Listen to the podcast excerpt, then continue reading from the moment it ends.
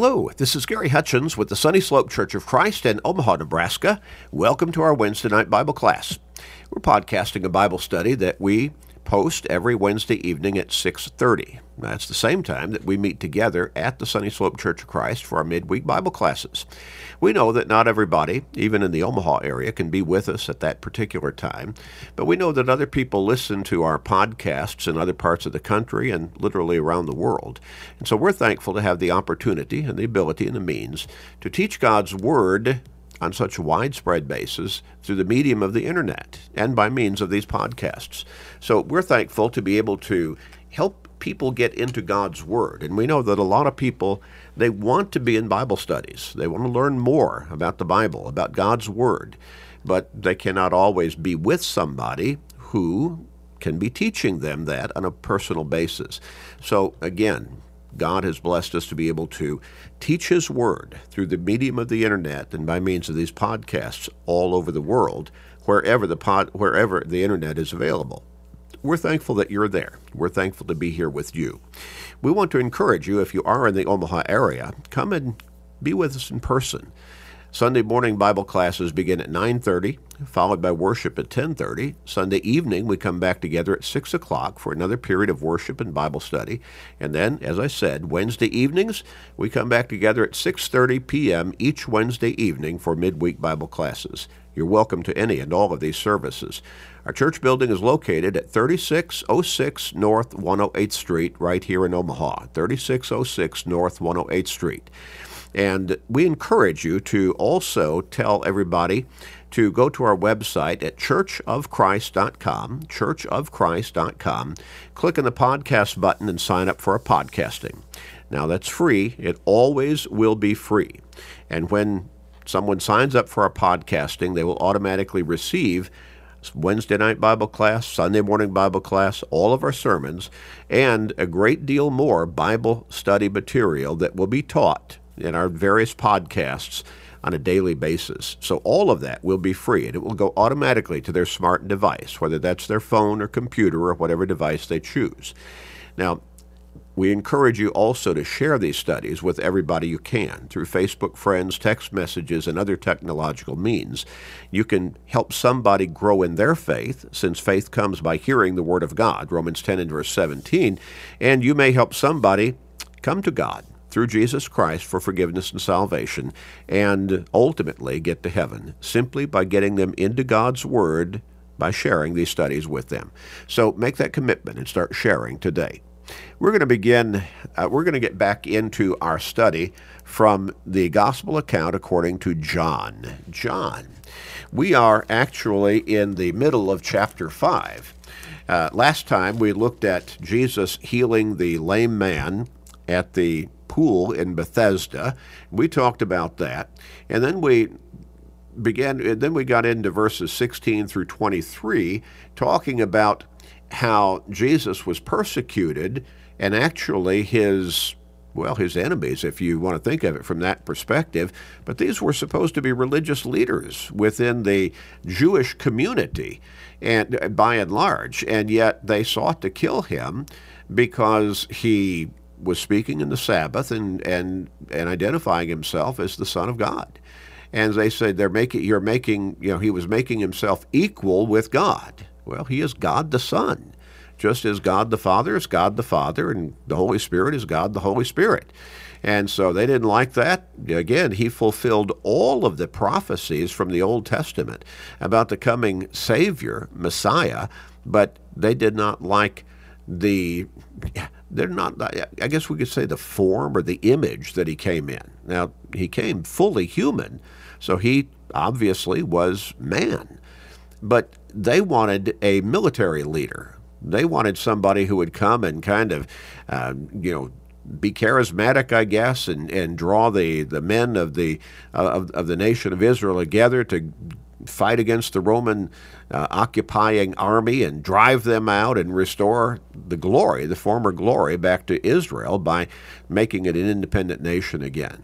Well, Jesus could not come as a physical warrior. He came as a spiritual warrior.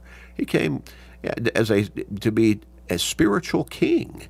And but he was not again the image that they were looking for. So they rejected him. They did not believe in him. Now did many Jews become Christians? Absolutely. But the vast vast majority did not. And still have not to this day. Now we come down to verse 24 in John chapter 5. And I want to begin actually with verse 23. Jesus saying that all should honor the Son just as they honor the Father. He who does not honor the Son does not honor the Father who sent him. Most assuredly I say to you, he who hears my word and believes in me, who uh, rather believes in him who sent me, has everlasting life and shall not come into judgment, but is passed from death to life. I want to make a, a, a point. I'm not going to belabor it. But when you look at that close, well, it's not really the closing uh, section of chapter 5, but it's verses 16 through 23. And especially if you drop down to verse 21 and read verses 21 through 23 and then pick up with verse 24, Jesus is, is, is making the point that if you love God the Father, you, you should love me, God the Son. Again, the Jewish leadership and most of the Jews did not accept Jesus as God the Son. They did not accept him as the prophesied coming Messiah or Savior. They were looking for a different kind of Savior, a different kind of Messiah. But they still believed in God. And Jesus said, if you believe in God, you should believe in me. God the Father sent me as the Savior. I want to make and some people might think, well, that's you know really kind of a trivial comparison, but it's a comparison that we can relate to. Let's say somewhere along the line, a husband and wife, they have a child, maybe they have a couple of children, but let's just focus on one child. And dreadfully, the wife becomes ill and she dies. And so it's left with the, the husband or the father and the child. Or it could be just the opposite. There could be an accident or a dreaded illness that, that strikes the father and he dies, and then the mother, she's left as a single parent raising the child. I once knew a young lady, I think she was about 28 years old, no more than 29, I don't believe, and she was already married the third time. Now, someone might say, well, boy, she must have been a, you know, a, a, promiscuous young woman to be married three times and she's no more than 28 or not 29 years old. Now, that was not the case at all. Both of her previous husbands had died. One of them, I believe, in Vietnam in the war, the second one on a motorcycle accident. And so they were both dead.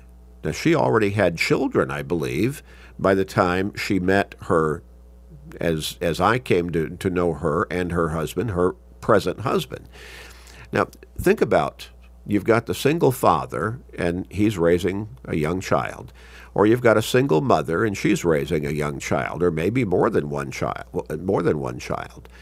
Uh, so then, whatever the case might be, whether it's the single father or the single mother, they meet somebody and they develop a relationship, they fall in love, and they start talking about marriage.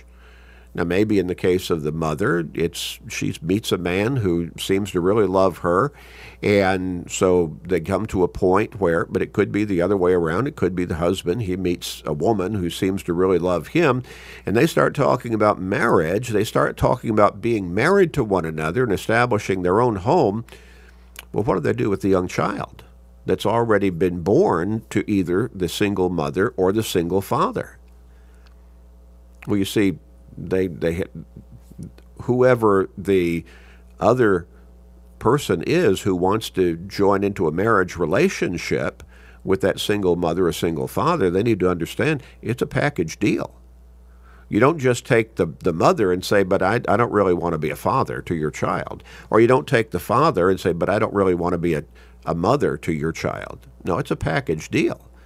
They go hand in hand. If you're going to love the father, then you're going to love the child that belongs to the father. If you love the mother, you're going to belong to, you're going to love the child who belongs to the mother.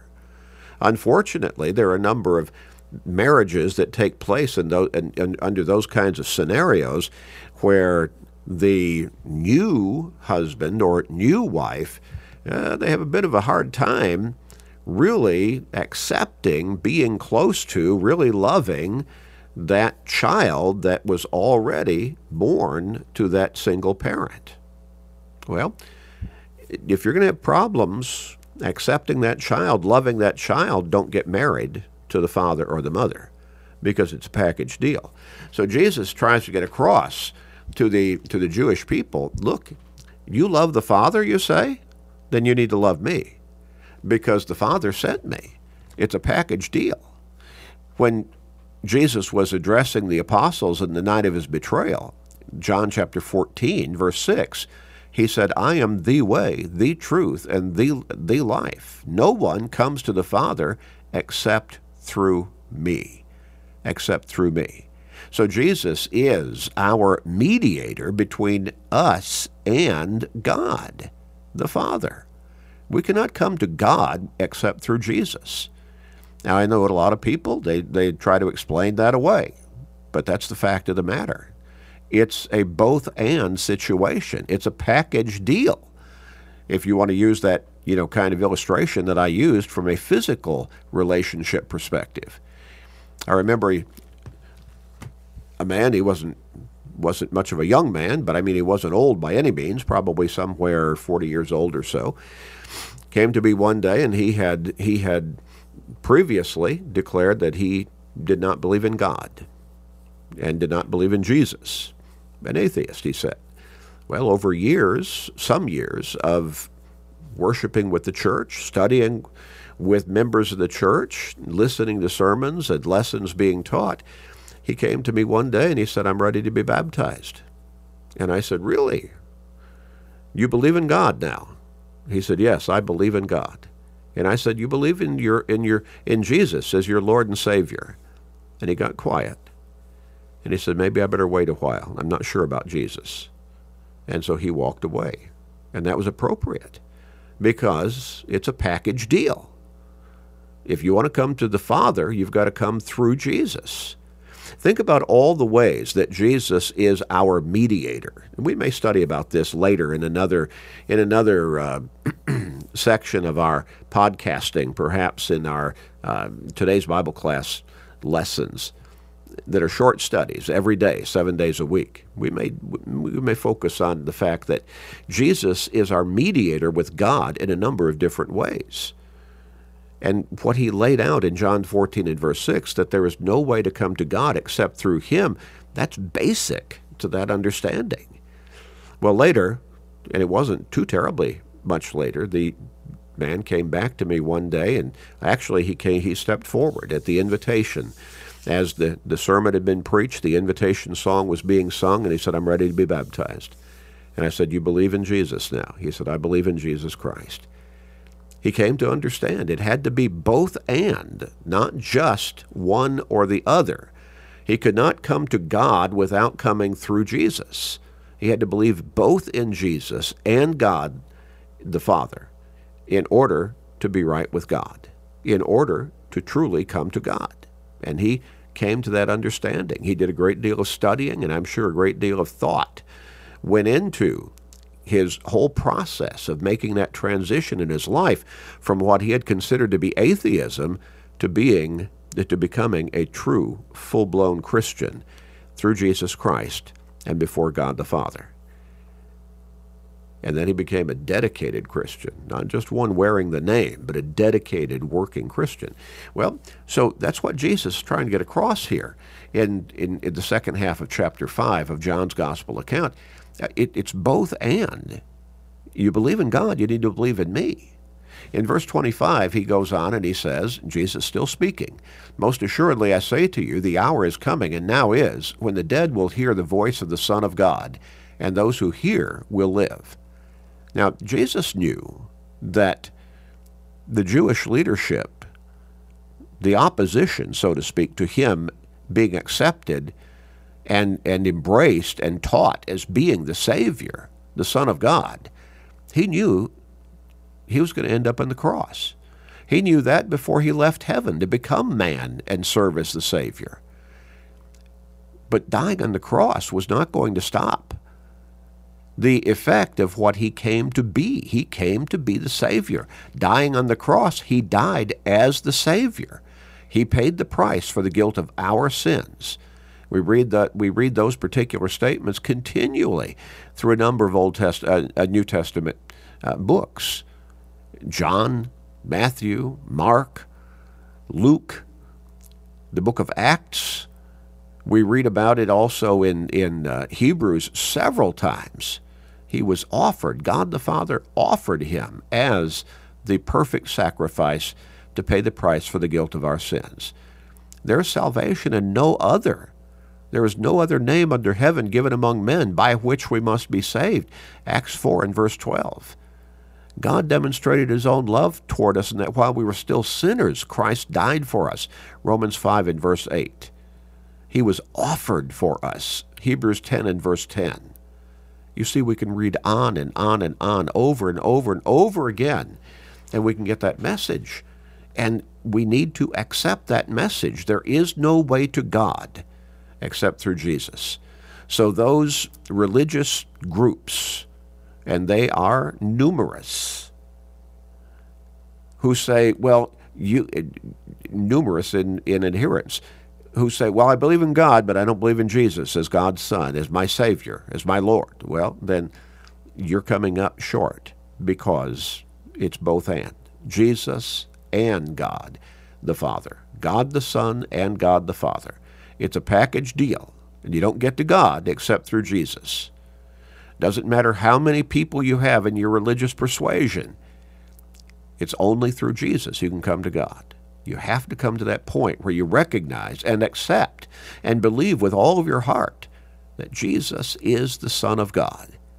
And that's the basis of John 3 and verse 16, where Jesus said, God so loved the world that he gave his only begotten Son, that whoever believes in him should not perish, but have everlasting life. Now, that belief includes obedience to him, to the gospel message that he brought from heaven. So, Jesus says again, verse 25, John chapter 5, Most assuredly I say to you, the hour is coming, and now is, when the dead will hear the voice of the Son of God, and those who hear will live. For as the Father has life in himself, so he has granted the Son to have life in himself. Now, do you see how Jesus is repeatedly drawing the relationship between God the Father and God the Son together and helping his listeners as he's been teaching the gospel message that he was sent from heaven to bring to mankind? He keeps letting them know I am the Savior, and I am sent from God the Father. And if you want to come to Him, you've got to come through. You've got to go through me. So, and has given him authority to execute judgment also because he is the Son of Man. Do not marvel at this, for the hour is coming in which all who are in the graves will hear his voice and come forth. Those who have done good to the resurrection of life, those who have done evil to the resurrection of condemnation. I can of myself do nothing, Jesus said. As I hear, I judge, and my judgment is righteous because I do not seek my own, my own will, but the will of the Father who sent me. And so he's saying, I'm simply here fulfilling the will of God the Father. And so you need to understand God wants you to come to Him but you must come through me. And notice again when he says, the the hour is coming in which those who are uh, in which all who are in the graves will hear his voice and come forth. Whose voice? Jesus' voice and come forth on that final day of judgment. In verse 31, he goes on and says, If I hear, if I bear witness of myself, my witness is not true there is another who bears witness of me, and I know that the witness which he witnesses of me is true. And so who is that? He goes on and says, verse 33, you have sent to you, you have sent to John, and he has borne witness to the truth. Remember, John, going back to chapter 1 of John's gospel account, we're talking about John not John the Apostle, but John, the cousin of Jesus, the immerser, the one God sent forth to prepare the way for the coming Savior. Twice in that first chapter, he confessed Jesus as the Savior, as the Son of God, as the one he had been preparing the way for. So, verse 33, Jesus says, You have sent to John, and he has borne witness to the truth. Yet I do not receive testimony from man, but I, but I say these things that you may be saved. He who was, uh, rather, he was the burning and shining lamp, and you were willing for a time to rejoice in his light. But I have a greater witness than John. Now, so Jesus says, hey, John was teaching you about the coming Savior. He was like a light, you know, uh, illuminating God's will for you, talking about the coming Savior. He bore witness to me that I am that Savior. But, but Jesus said, But I don't need just a human witness. I have one greater than John. I have a greater witness than John, than John's, for the works which the Father has given me to finish, the very works that I do, bear witness of me, that the Father has sent me. Jesus performed all kinds of miracles and signs and wonders, demonstrating that the power and authority of God was behind and within everything that he taught, everything that he claimed to be as the Savior. He says, those works. So you might want to turn around from a different perspective and say, he could have been saying, How could I have done those miracles if I was not from the Father? How could I perform those signs and wonders without God's power within me? And so he says, The works that I do, they bear witness to me that the Father has sent me. The Father's power is within me, and the Father himself, who sent me, has testified of me. You have neither heard his voice at any time nor seen his form. Now, how did God bear witness to Jesus or of Jesus? Well, Jesus just said, I'm doing miracles and wonders and signs. The power of God is within me. But also, Jesus fulfilled those enormous number of prophecies in the Old Testament scriptures about the coming Savior. And he fulfilled them in minute detail. And in that way, God's Word was testifying or pointing to the fact, upholding, bearing witness to Jesus being the Savior, the Son of God. But you do not have his word abiding in you because, because whom he sent, him you do not believe. Well, again, they did not believe in Jesus. The vast, vast majority of the Jewish people did not accept him as the Savior. You search the Scriptures, for in them you think you have eternal life, and these are they which testify of me. The Jewish people knew this, the, the prophetic scriptures of the coming Savior. They could see that their fulfillment in Jesus, but they didn't like Jesus as the Savior, so they rejected him. Verse 40, Jesus goes on and he says, That you are not willing to come to me that you may have life. I do not receive honor from men but I know you that you do not have the love of God in you. Well, why could he say that? Well, because they were rejecting him, and he was the personification, and still is the personification, of God's love. Again, John 3 and verse 16 For God so loved the world that he gave his only begotten Son. Romans 5 8, God demonstrates his own love toward us, in that while Jesus, and that while we were still sinners, Christ died for us. I have come in my Father's name, he went on in verse 43, and you do not receive me. If another comes in his own name, him you will receive. How can you believe who receive honor from one another and do not seek the honor that comes from the only God? Do not think that I shall accuse you to my Father. There is one who accuses you Moses, in whom you trust. Because you see, Moses prophesied of God ultimately sending one like him. He was prophesying of the coming Savior. And so You reject me, you reject the, the you reject the prophecy of Moses. In verses 46 and 47, we close out the chapter. Jesus goes on and says, For if you believed Moses, you would believe me, for he wrote about me. Going back to Deuteronomy chapter 18 and verse 15, verses 18 through 22. And in verse 47, Jesus goes on, But if you do not believe his writings, how will you believe my words? Luke chapter 16, verses 29 through 30 through 31. Again, over and over and over again, Jesus fulfilled in minute detail the Old Testament prophecies of God sending the coming Savior.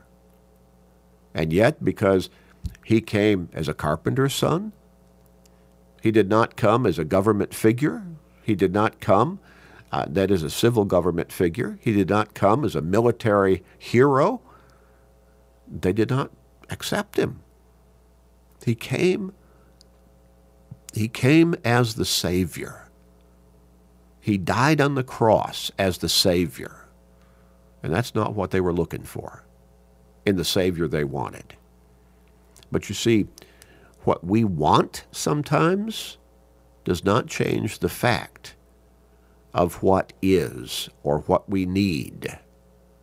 God's truth is truth, whether we believe it or not whether we accept it or not, whether we like it or not. Truth is truth. Truth is not, and especially God's truth, is not up for a vote, a unanimous opinion. It is the truth. And again, everybody can not believe in it, but that does not change the fact that it is the truth. And what did Jesus say? John 8 and verse 32, you shall know the truth, and the truth shall set you free. We've got to come to the to the understanding and the reconciliation in our mind that we have to believe the truth of God's word. And we have to submit it, submit to it because it is God's word, God's truth, God's will. We'll pick up with chapter 6 next time. That's a long chapter, and it's a great chapter. I hope you'll read that ahead. Let's pray. Father, thank you for loving us so much that you sent your Son into this world as our Savior. Father, we pray that you will help souls everywhere, all around the world, come to understand that Jesus is your Son, our Savior, our Lord, and that you will help them guide them to come to you through him. Help us who already believe in him to help others believe. Please, Father, we pray at this time, please forgive us of our sins and hear our prayer. In Jesus' name, amen.